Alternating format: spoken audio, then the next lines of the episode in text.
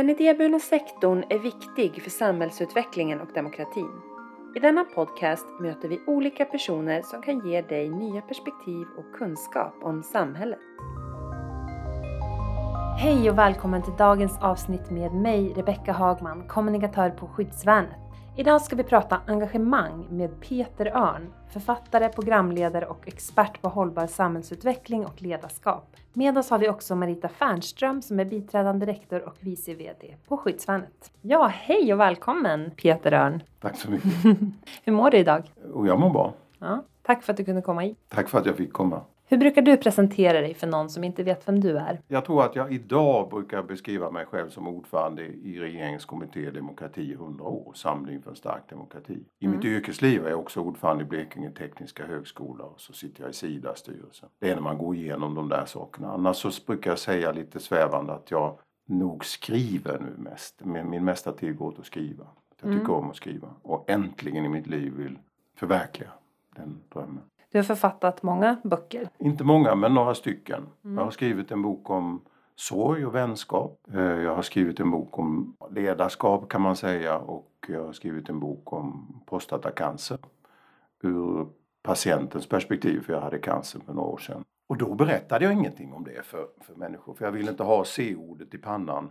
Men sen hände en sak som gjorde att jag kände, nej jag har någonting att berätta och så ska jag berätta det. Och det var framförallt det jag ville berätta om var tacksamhet och hopp. Så boken heter Prostatacancer, en bok om hopp. Och nu jobbar jag med en bok om Ernst Hemingway mm. som ska bli en biografi som förmodligen aldrig blir färdig men det är underbart att skriva den. Vad häftigt. Mm. Du började ju din karriär inom politiken. Hur började ditt politiska intresse och när? Som barn. Jag har sån erfarenhet av livet att jag minns ju tv-debatten med Tage Erlander och Bertil Ohlin och att jag stod utanför vardagsrummet och tittade in genom dörren och att jag på cykel till skolan brukade debattera mot Tage Erlander själv i fantasin. Jag tror jag hade i mig detta att jag ville jobba politiskt och sen gick jag med, jag hann med två politiska ungdomsförbund. Först SSU och sen eh, FPU som hette Folkpartiets ungdomsförbund och som så småningom skulle byta namn. Och där blev jag riktigt aktiv och sen blev det början till en politisk yrkesgärning som jag var partisekreterare i Folkpartiet eh, när Bengt Westerberg var, var partiledare. Och sen så började jag jobba med Röda Korset efter det. Vilka är dina hjärtefrågor inom politiken? Vad har du främst fokuserat på? Jag har funderat mycket på det. Det är ju det här att försöka hitta ett, vad har varit livstema.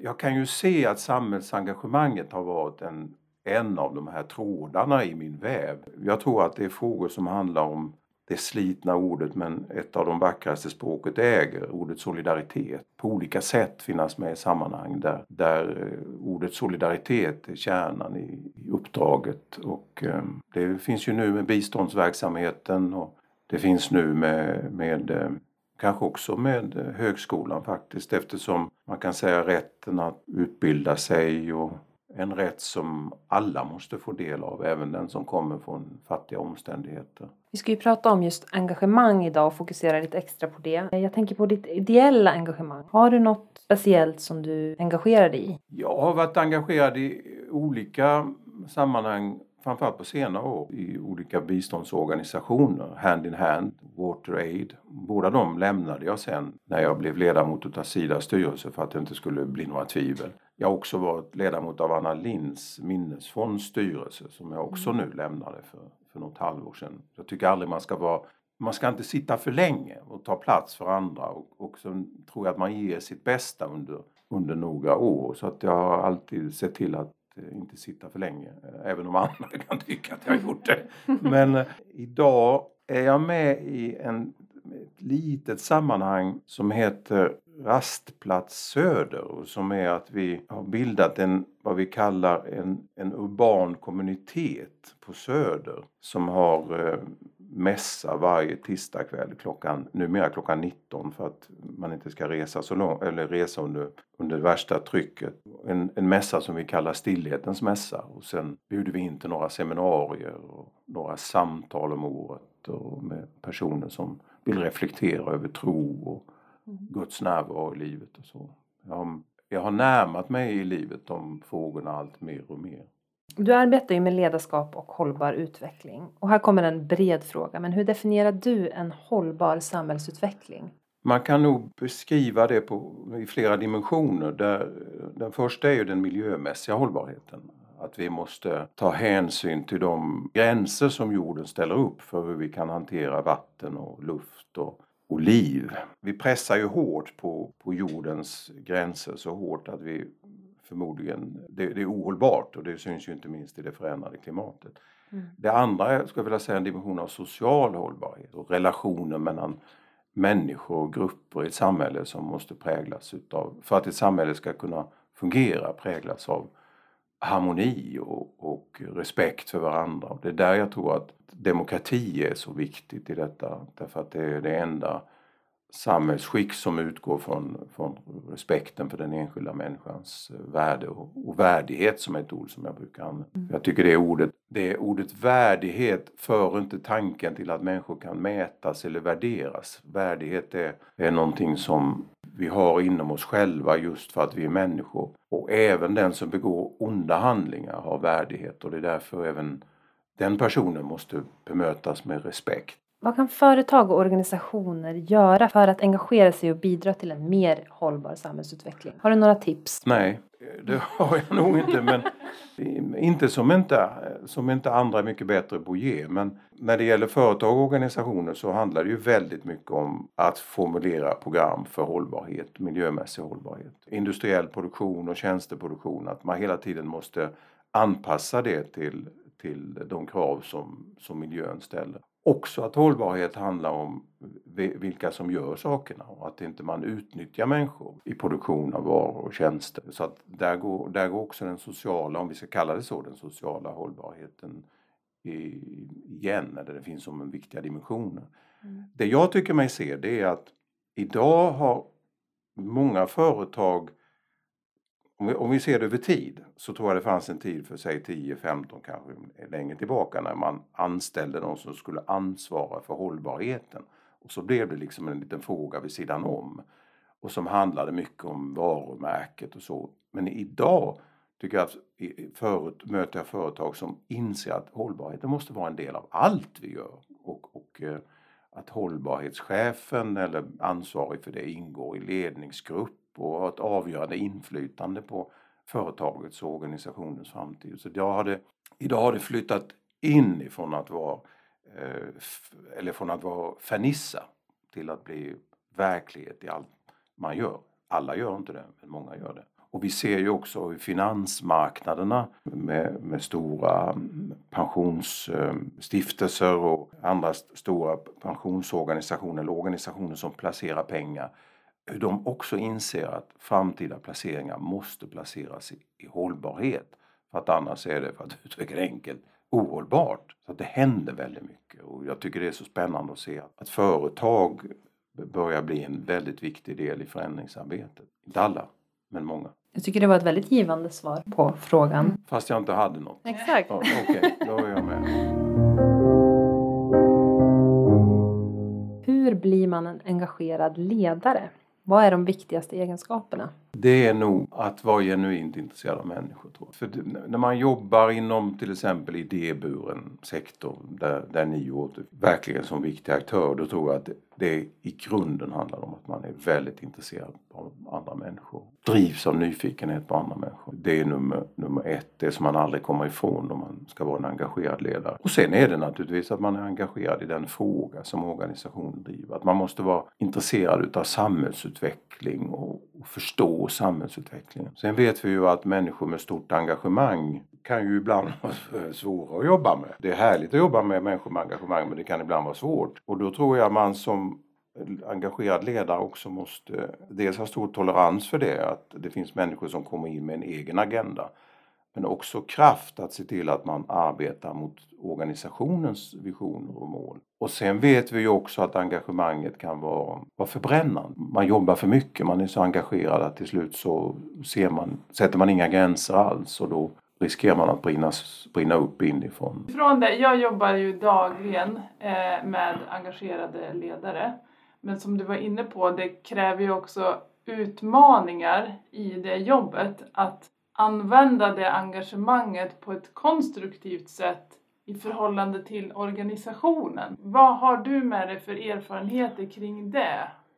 Jag tror att en, en idéburen organisation, om det är det uttrycket vi ska använda, och kanske andra organisationer också för den delen, men nu, nu är vi här. Jag tror att den måste präglas av stor delaktighet. Det är inte en organisation där ledare kan kommendera utan man måste som ledare hela tiden vara lyhörd för andras engagemang och delaktighet. Det är det ena. Det andra är att man måste i den här typen av organisationer som ju också är demokratiskt styrda med årsmöten och kongresser eller landsmöten eller generalförsamling eller vad det nu heter för någonting. Så tror jag det är viktigt att man, eh, man genom ja, processer eller delaktighet kommer fram till gemensamt fattade beslut. Och att det är de besluten jag som sen som ledare kan hävda och utgå ifrån. Och sen är det tredje tror jag att eh, om vi ska hela tiden vända människors engagemang i, i, eh, i en gemensam drivkraft, då tror jag att inre utbildning är väldigt viktig för en organisation. Att vi utbildar oss i hur jag ska sköta mitt uppdrag, och hur gör jag för att leda en styrelse? Eller hur gör jag som volontär för att leda andra i verksamheter? Volontär ser jag som en som inte har betalt för sitt uppdrag. Men den som är volontär måste inom citattecken vara professionell måste kunna sköta sitt uppdrag ordentligt. Får inte tramsa med det, får inte jamsa med det. Om man är med i en, i en besöksverksamhet till exempel så måste man vara professionell i den meningen att man har tystnadsplikt. Man berättar inte om sina besök. Man kommer på den tid man har sagt man ska komma in i ett besök. Får ta några sådana exempel. Och då tror jag att det, utbildning är väldigt viktigt och då kan man ju gärna som idéburen organisation använda folkbildningen, studieförbund och kanske folkhögskolor som deras hjälp och stöd i detta. Skyddsvärnet tillhör ju den idéburna sektorn som vi vet är väldigt viktig för samhällsutvecklingen och demokratin. Och inte minst sagt för att hjälpa och stötta utsatta grupper i samhället. Ändå är ju den idéburna sektorn relativt liten i Sverige om man tittar på till exempel våra grannländer. Varför tror du att det ser ut så här idag och vad är liksom värdet av idéburna aktörer för dig? Jag tror att vi i Sverige har, den svenska traditionen är att vi, vi lever med att till exempel välfärden ska vara organiserad i det offentligas regi. Alltså genom mm. valda politiker och så bygger man skapandet av offentliga organisationer. Staten och kommunernas uppgifter har i väl, den svenska välfärdsbyggandet varit så viktig. Och vi har ju i Sverige en, en märkvärdigt hög tillit till staten som man saknar i många av de sydeuropeiska länderna mm. till exempel. Eh, och jag tror att det är den traditionen som kan förklara att man inte alltid har sett civilsamhället eller den idéburna sektorn som viktig. Nu tycker jag det har skett en förändring på de senaste åren men samtidigt så har ju idéburna organisationer varit väldigt levande i vårt land och oerhört viktiga för samhällsutvecklingen. Folkbildningen nykterhetsorganisationen, väckelserörelsen som pionjärer för demokrati eller krävande av demokrati en gång i tiden. Sociala organisationer som är regeln när det gäller att påverka och förändra och utveckla så har ni ju varit pionjärer. Och, eh, men inte alltid blivit erkända och inte alltid blivit sedda. Har du någon tanke kring hur vi skulle kunna bli bättre på att samverka med den offentliga och privata sektorn och växa tillsammans? Jag en gång för tio år sedan eller så ledde jag regeringens dialog med de idéburna organisationerna inom det sociala området och vi kom ju fram till en överenskommelse eh, om, som byggde på principer om respekt och öppenhet och långsiktighet eh, och eh, jag tror att den var då ett, ett viktigt steg. Sen tror jag att eh, det är naturligtvis så att ni måste få de politiska beslutsfattarna att förstå värdet utav de insatser som era organisationer gör. Mm. Och att man måste höja respekten för det. Det måste ha ett starkt värde i, i upphandlingar som görs. Att det är en idéburen organisation med, med, med sin kunskap om människor och människors förhållanden. Eh, jag menar där ni ju, ni, ni, ni vet ju mer än många, många andra om människors utsatthet och så. Och att det får betyda någonting och att inte man bara köper tjänster av de som, som eh, har lägst pris utan att det ni gör också har stor betydelse. Jag tror att det är ett sammanfattningsvis ett envetet och långsiktigt arbete som ni ständigt måste göra i att säga att här finns vi. Mm. Och att ni måste vara bäst på att vara, fortsatt vara sociala pionjärer. Att upptäcka. Verkligen. Och nu skulle man kunna säga att ni är bäst på att jobba med integrationsfrågor till exempel. Mm. Bäst på att utveckla demokratin och delaktigheten i samhället vidare. Bäst, om det uttrycket tillåts inom citattecken, på att arbeta med fattiga och utsatta människor. Det var sociala organisationer som som inte ställde sig först och säga förbjud tiggeriet utan som insåg att det handlar om människor som sitter utanför ICA och Coop och, och ber om pengar eller ber om hjälp och att de behöver tak över huvudet och så. Mm. Med din erfarenhet, om du tittar på engagemang inom den idéburna sektorn idag och jämför med 20 år sedan, kan du se några skillnader i samhällsintresse och hur det fungerar? Det är så lätt att säga att det var bättre förr. Jag märker att man hela, ja, hela tiden, eller man kan jag säga i det här fallet, och då skulle man skulle säga vem är man, men jag. Att det är så lätt att säga att det var bättre förr i meningen politiska engagemanget var starkare, eh, det sociala engagemanget var starkare. Men jag är inte säker på att jag håller med om det sen när jag prövar det. Det politiska engagemanget så många människor som deltar på LinkedIn, eller vad säger jag, ja LinkedIn kanske också ser jag numera, eller sociala medier om vi säger så. Mm. Med att föra fram sina åsikter och så många som går in engagerat i en politisk fråga, klimatet för att ta kanske det stora exemplet. Eh, en hel ungdomsrörelse kring klimatet med, med en ung flickas strejk utanför riksdagen, skolstrejk som har fått globala konsekvenser. Mm eller globalt engagemang eh, så tror jag att engagemanget idag har förutsättningar att vara större än vad det, än vad det hade förr. Sen brottas vi kanske eller sliter med människors tid och så men jag har för dålig utsiktspunkt för att kunna riktigt säga det men jag tror inte att det har blivit mindre egentligen. Mm. Det kan ha blivit svårare att nå fram till men det finns det.